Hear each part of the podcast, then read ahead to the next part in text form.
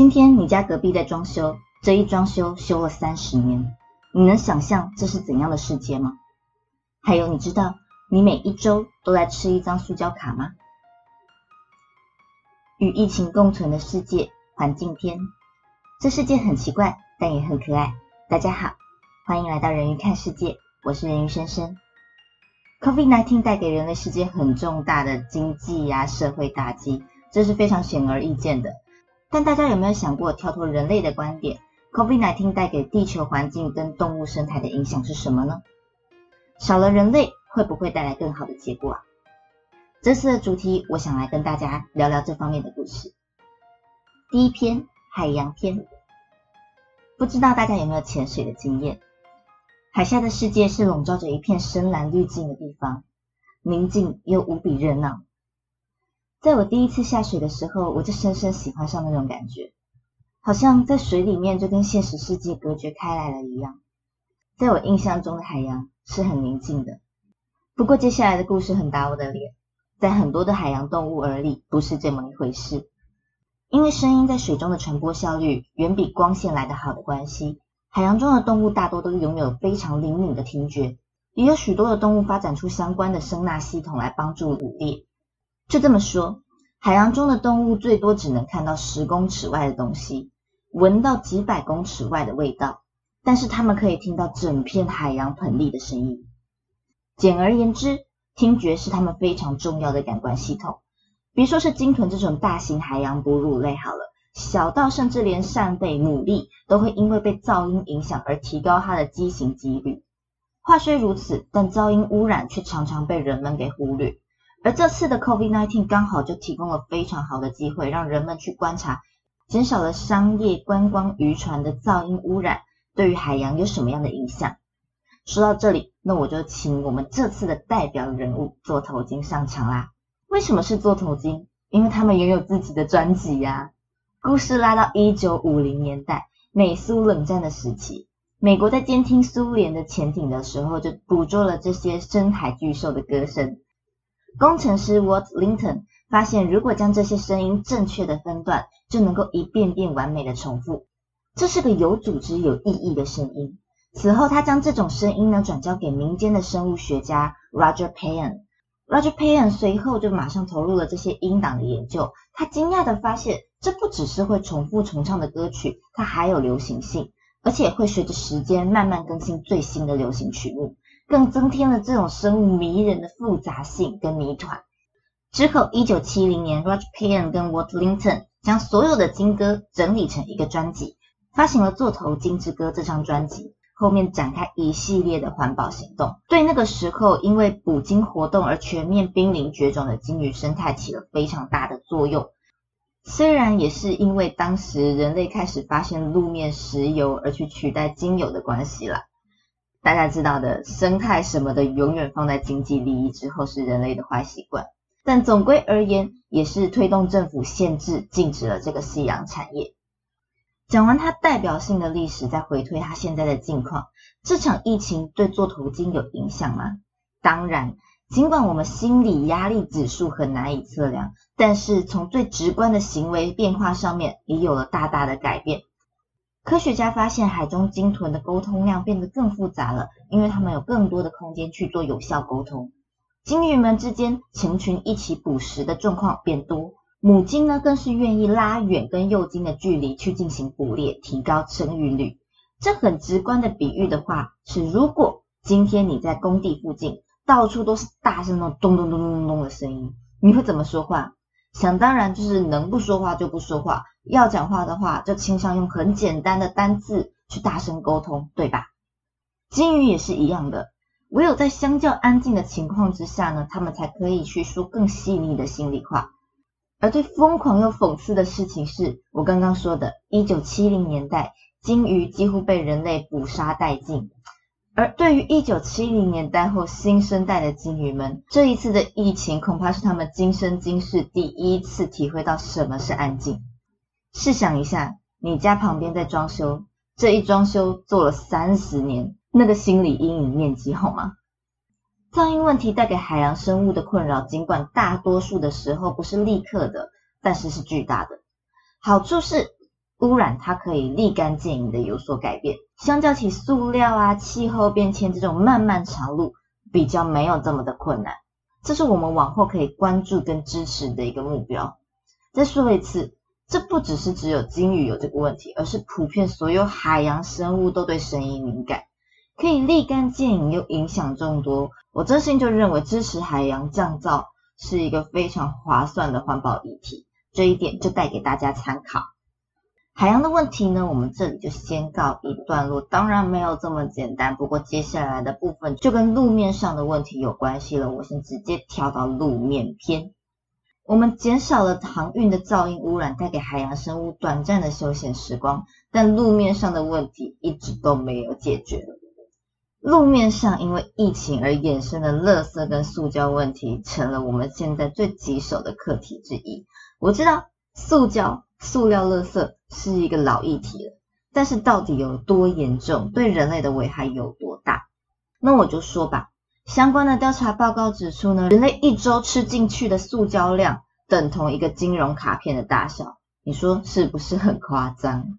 那为什么会有这种情况呢？我们人类不会去吃塑胶卡片吧？我们不是小 baby 吧？小 baby 应该吃不下。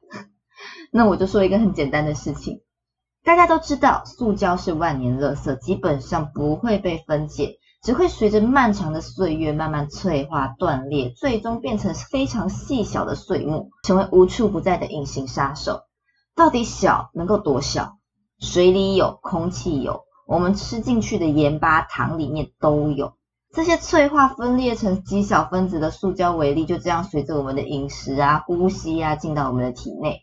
虽然科学家还不能明确指出什么病症跟塑料吸收产生正相关性，但是它对于生殖生理系统的影响是被大家所公认的。此外，制造塑胶时的添加剂也会干扰神经内分泌系统，而塑胶本身容易吸附的特质，更容易粘附污染物跟病毒。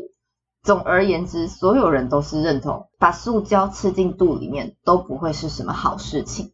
说到这里，大家应该都会有一点警觉了吧？这实在不是什么样好消息。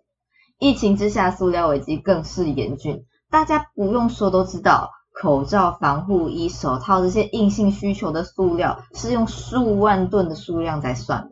而疫情之中，大家买外送啊、外卖啊、网购啊，更是大把大把的制造额外的垃圾跟碳排放量。或许有人会说，这是疫情下的万不得已，但。但这对环境无疑造成了巨大的伤害，毕竟它就是瑞凡，我们回不去了。他们做出来就是做出来了。对此，有些国家开始了比较积极的应对行动，像是韩国加强了回收政策，法国进一步的颁发一系列实际的禁塑令。那我们一般人到底还能做什么？我们总不可能不戴口罩，然后叫医生不戴防护衣吧？不是的，不是这个问题。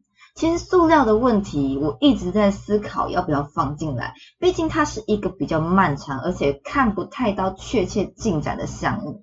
但它实在太重要，我觉得还是必须放进来跟大家聊一聊。毕竟这是一个靠全体人类的共识才能够有所进展的议题。怎么说？我前面已经试着跟大家讲述，塑胶带来的问题不关乎只是海洋生态，也是推及我们自己人类本身。可能很多人会觉得，哎，至少我有将垃圾好好拿去垃圾桶丢啊，也有做好回收啊，那垃圾本身就应该被好好的处理了吧？接下来的问题就不是我的责任啊。其实真的不然，因为现在处于一个垃圾大爆炸的时代，全球的政府其实都来不及处理自己国家的垃圾，造成的是有钱的国家花钱把垃圾丢给穷国，让穷国处理，啊，穷国在牺牲自己的自然资源，火化制造大量的空气污染。在台湾也是，因为垃圾量一直处理不来，所以就一直放在那边堆放。而堆放的这些位置呢，大部分临近海岸，尽管打包堆放，还是有一定程度，我们好好装进垃圾桶的垃圾就这样被吹进海里面，造成海洋废弃物的污染。最后呢，这些碎成乱七八糟的小塑胶就借由生态链进到我们的肚子。但有些人说，哎，那一般的垃圾这样，那我们回收的垃圾呢？哎，这更牵扯到了更现实的问题。塑胶的回收制成其实很不容易，尤其是复合材质的东西，要花大量的人工把它一一分类、降解、再制。这跟直接买低廉的原油制成全新的品相来比，实在太没有经济效益了。说穿了，就是基本上几乎除了保特瓶这种相较单纯的东西之外，大部分的塑料回收其实就是回收业者再把它丢弃，再回到垃圾场。那垃圾场对于这种类型的垃圾也很头疼啊，本来就堆积如山的垃圾，再加上这一群烧了会冒黑烟、臭气熏天、产生毒气的东西，该怎么办啊？不知道，丢旁边，丢旁边再慢慢累积，看着办。那造成我们刚刚说过的，要么自己慢慢催化，要么丢到海洋里面。一切就这样进入到一个让人非常无力的恶性循环。不知道大家听到这里是什么感受？跟大家讲一个小故事，用我本人的故事。我很喜欢在海边玩，我喜欢在海里面享受那种灰灰蓝蓝凉凉的世界。没事就追着小鱼慢慢跑，躺在海底看太阳折射进来一条一条的光束。我知道现在外面很热，但我现在在海里很凉爽。那种一束一束透进来的光芒，让人觉得身心舒畅。那其中在海里面呢，遇到最大的敌人就是水母。一旦察觉这种要透明不透明的大魔王，就开启那种左闪右躲的模式，要不然就是遮的自己身上一条一条，感觉像是玩了什么成人的 SM 游戏那样，但是一点都不好玩，很痛。尽管这样讲，但我在水里是非常非常开心的。而也是一个这样子很日常的午后，我一口气憋完要上水面换气，却突然发现我面前是不知道何时飘来的一整片垃圾。我不夸张的是，我放眼往海面上看，我看不到一块是干净的海面，那种太阳漂亮光线的折射是完全看不到的，海面完全被一层垃圾给覆盖住。我此时此刻真心希望我是一只人鱼，完全不需要换气，但我没这个本事。我牙一咬，就直接上升，选一块看起来至少没什么浮木的地方。我上到海面的瞬间，我是真的蛮想哭的，用手去拨开脸上满满细细碎碎各种颜色的小碎片，我已经看不出来那是什么了，但有眼睛应该也都看得出来它是塑胶碎片。感觉就像是那种可口可乐外标签那种薄薄碎碎的那种，不到一个米粒般大小，然后粘得我满身都是，满头、满肩、满手，四周还漂浮着各种宝丽龙啊，各种杂七杂八的东西。那当下的感觉真的很有电视里面的末世感。那一瞬间，我真的可以感受到自己有多么渺小又无助。我喜欢这片海。我真的开始潜水的七年内，我可以感受到他在丧失他的生命力。我相信一切要改变从个体开始。我们可以希望政府多补助一些回收产业，让回收产业技术更完善、更有利可图。但只有从人民自己本身的环保意识抬头，从根本上理解塑胶产生了就不会不见这种严重性，从自己本身开始减少垃圾。养成重复使用跟习惯维修商品的习惯，商人们才会开始改变用过机器跟高汰换率的商业模式，从源头开始减少垃圾的产生。对于这次的议题，我是分成海陆空三篇的小故事跟大家分享，结果好像还是有一点失控，毕竟路面上的塑胶垃圾问题挺庞大的。我个人认为，这就是我私心。这绝对不是关于这个疫情之下才有的问题，只是它变得更严重。而我希望以此为契机，我把它带到台面上，让大家认识。那大家或许有感的话，可以做出些许的改变。说到环境，我多少会多带一些自己的情绪跟故事。不知道大家喜不喜欢这样子的感受？希望不要是太严肃。我虽然也很想讲那种萌萌美洲狮逛大街的可爱小故事，但我还是想要呼吁些什么吧。我想，如果这一篇的内容可以带给你一点点启发，大家觉得还行，那就请大家期待一下下一篇里面的环境篇。我想要将海陆空没有说完的空中篇讲完。跟一些我觉得该如何去应对的实际小 tip。那我是人鱼生生，我们下次见。